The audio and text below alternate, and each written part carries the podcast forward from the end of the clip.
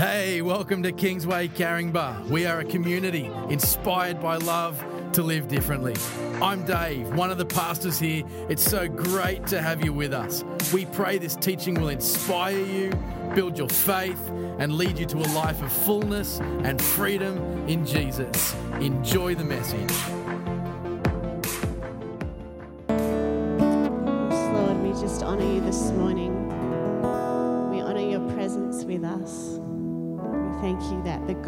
The universe, the God that stood before creation and spoke it into being, is the same God who is present and attentive to each one of us this morning. So, God, we just open our hearts and our minds and our spirits to what you want to say. That headline, I love that idea that Jen brought to us earlier. The headline that you want to bring to us this morning. So, thank you for this time to be together and to explore your word. And we just posture ourselves to receive from you now in Jesus' name. Amen. Amen. Well, good morning, everyone. And Good morning to everyone online. Well, last week we wrapped up our series uh, in the book of Ruth. I hope that you enjoyed it as much as I did as we looked at the way that God was moving behind the scenes in that story. And you know, it's been good to look at that story because just like Ruth and Naomi, we have had change thrust upon us. You know, COVID 19 has interrupted life as we know it. It's caused us to question and to doubt and to grieve and to value and to rethink much that had become kind of automatic in our lives. And I believe, just like God was for Naomi and Ruth, He is for you and me, deeply present right now, shifting, directing, and redeeming our stories in ways we can't even grasp yet. It was interesting to me that the last chapter, um, in the last chapter of, of Ruth, chapter 4, the, the part where the happy ending happens that Dave brought so beautifully to us last week, the title that the Amplified Bible gives to that little section is The Line of David Began Here. And when I read that, I thought, what is beginning here? in our lives in this time that we have no idea about just yet. You know, the story of Ruth blows my mind. In January this year, Avril and I had the blessing to go to the Holy Land, and we went to visit um, Bethlehem, and we went to the shepherd's field. So that's it there, if you can see. I hope you can see online up in the corner uh, where the angels appeared to the shepherds.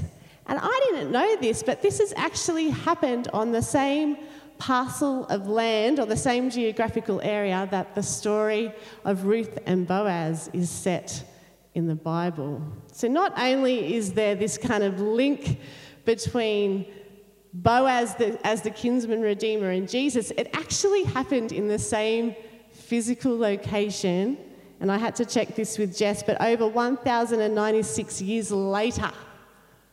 Come on, don't you think that's incredible? And that's Avril and I at um, Cafe. Everything in the little town is named after the story, so we're having shawarma at Ruth's Cafe, right there. Like, I, that just blows my mind. The same geographical area that these two stories, 1,096 years or so apart, are linked. And I stood there over 2,000 years later, and that is a part of my story. I mean, this is the God that we are partnering with in our lives. Like, He knows what He is doing, right? When, when I think about that, it gives me incredible confidence. You know, on Friday night, Andrew Hewitt came and he shared his story and part of his story as it connects to our story here at Kingsway with our D Crew um, kids. And I thought, when I saw this picture posted on our WhatsApp, you know, what will we tell our kids or, or, you know, kids we might talk to in 20 or 30 years from now about what began here in this moment, in this season of COVID, that God has done? What will we add to that timeline out there that's on the wall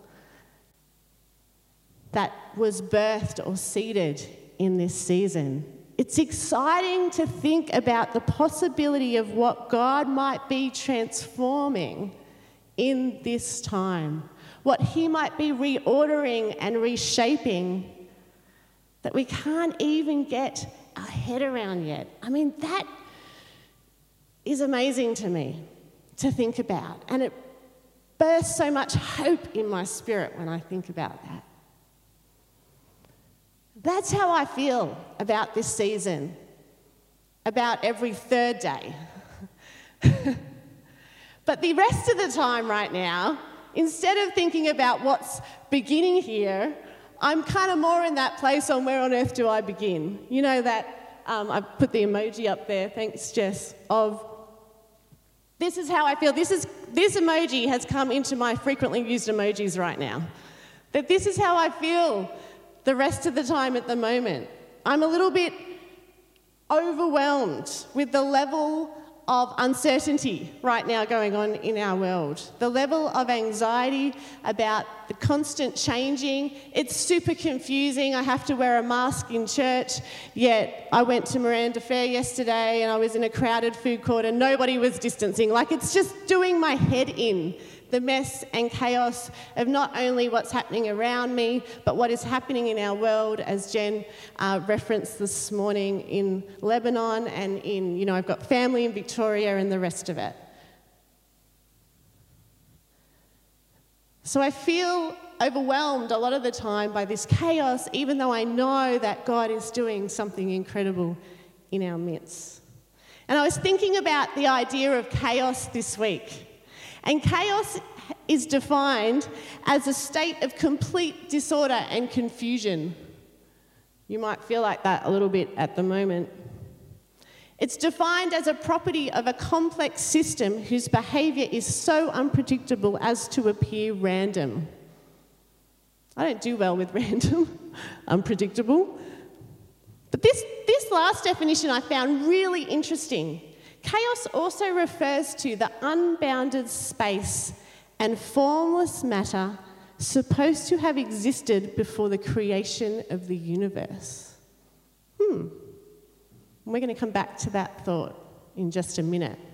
But I wanted to ask you first how do you see chaos? Like when I say chaos, do you have a positive reaction to that word or a negative reaction to that word? I don't know how you feel about it. You know, for me, and I think for many people, chaos is kind of sits on the negative side a little bit more than it sits on the positive side. You know, when I think of chaos, I think of everything being turned upside down. I think of unanswered questions and unresolved solutions or situations. When I think about being in chaos, I feel like it's when I've not got it all together or I haven't got life sorted. You know, the times when I'm not nailing it or I'm not winning.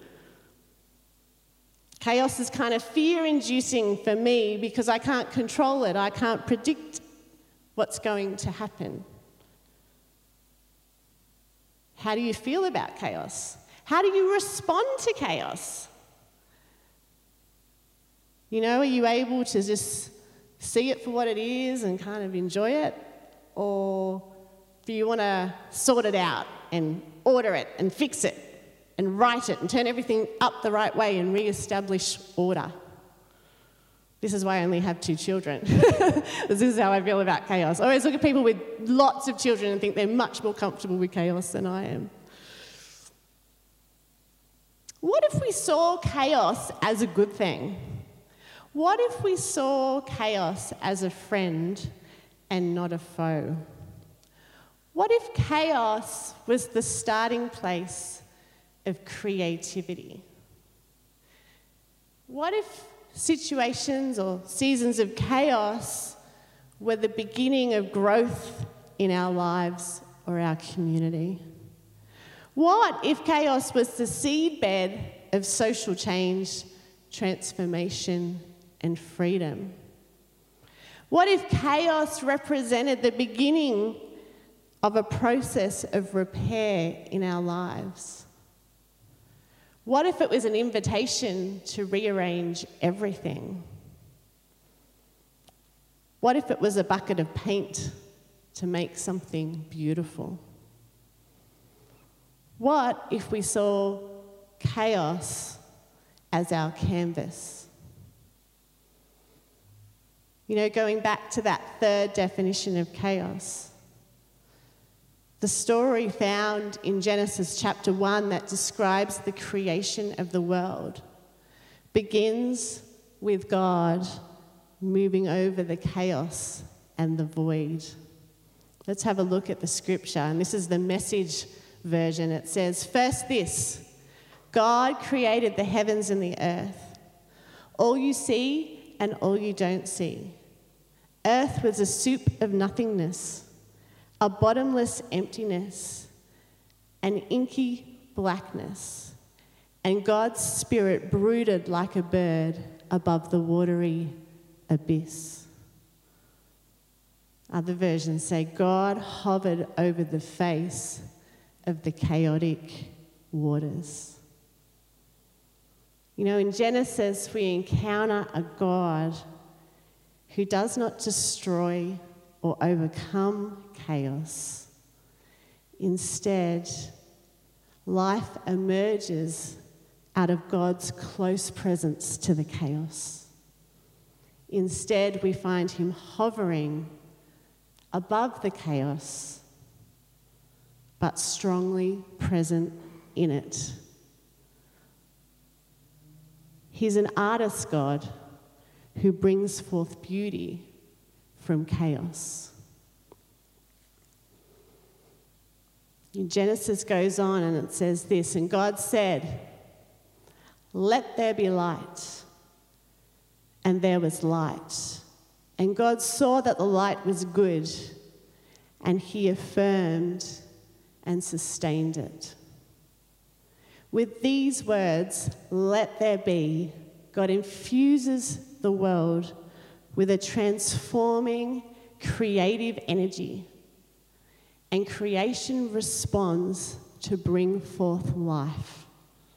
And it starts with light, and then it goes on to the waters and the land and the animals and the plants and human beings.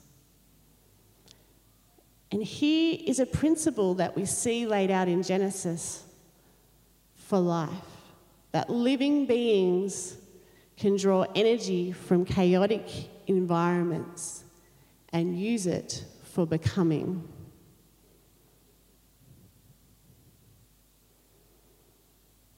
You know, the Genesis story offers us an alternative to overcoming or running from or cleaning up chaos in our lives. It invites us instead to face the chaos, to see and acknowledge it clearly for what it is, and to use it to bring forth new ways of being.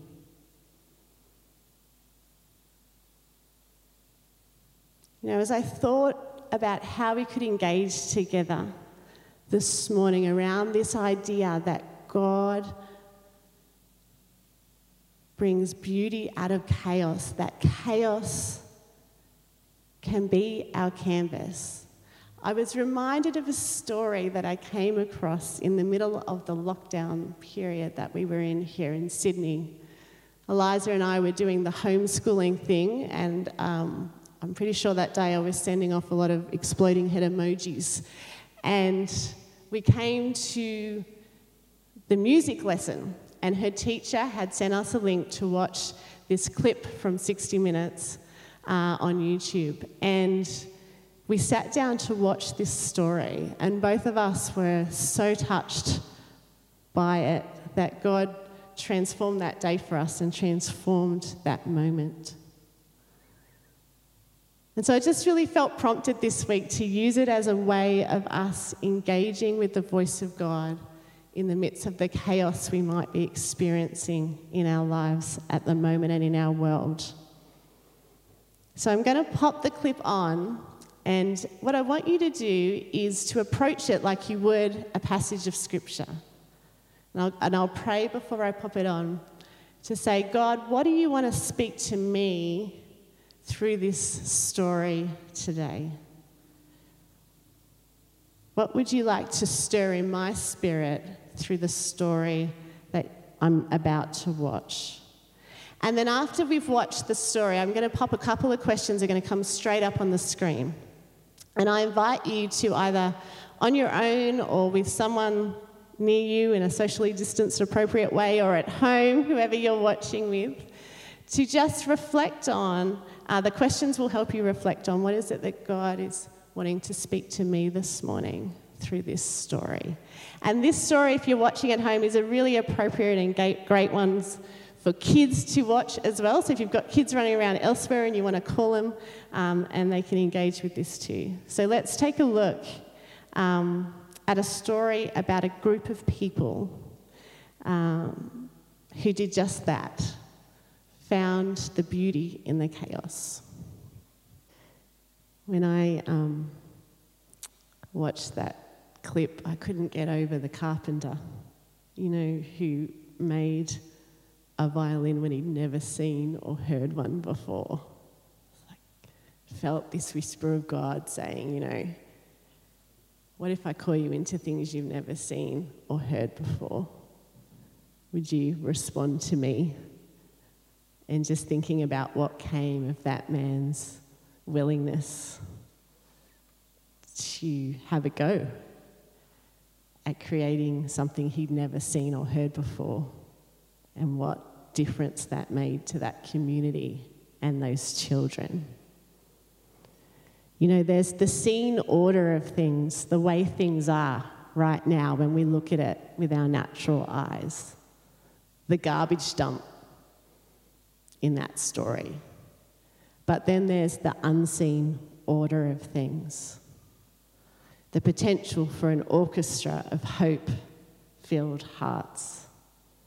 The life giving, more beautiful way of the kingdom of heaven that came to that community. I think the kingdom got released in Paraguay.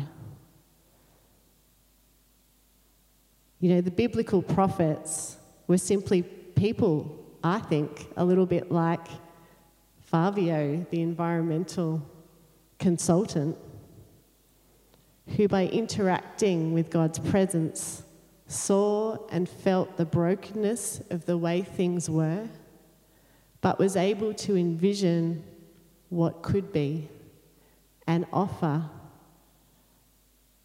and draw people into an alternate future.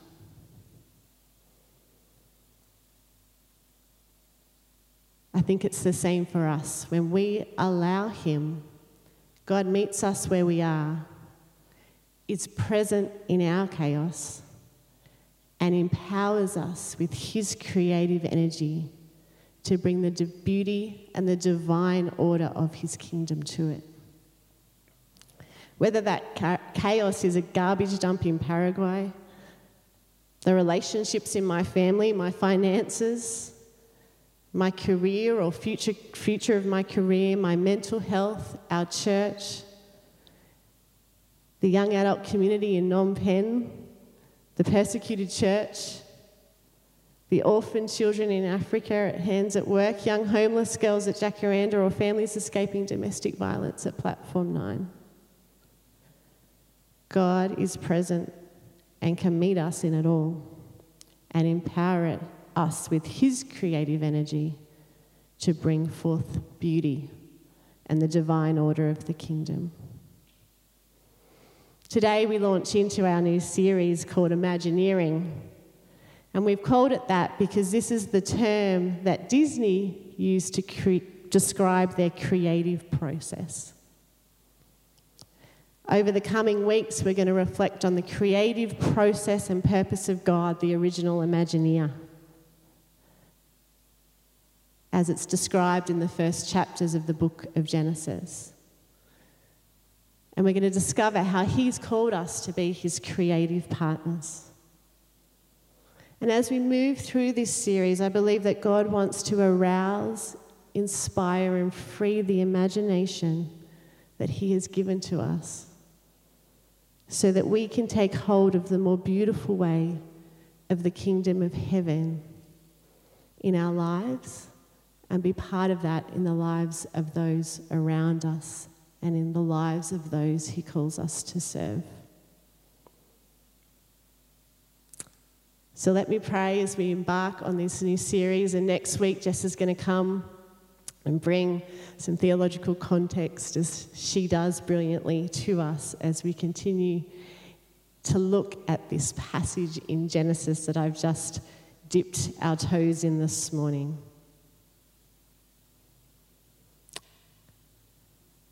I love this Psalm 51:10. God make a fresh start in me, shake a Genesis week from the chaos of my life. And God, this is my prayer for the world right now as well. God, that you would shape a Genesis week from the chaos in our world. God, that in this season you are moving, redeeming, restoring, and reordering the way that you did in the ancient story of Ruth and Naomi and Boaz. So, Father, attune our eyes and our hearts to how you are moving in the chaos of our world and in the chaos of our lives and all their small details. God, I pray that you would reframe this idea of chaos for us, that we might see the invitation that lies in it, God, and we might encounter your presence that is hovering over it in this season. Amen.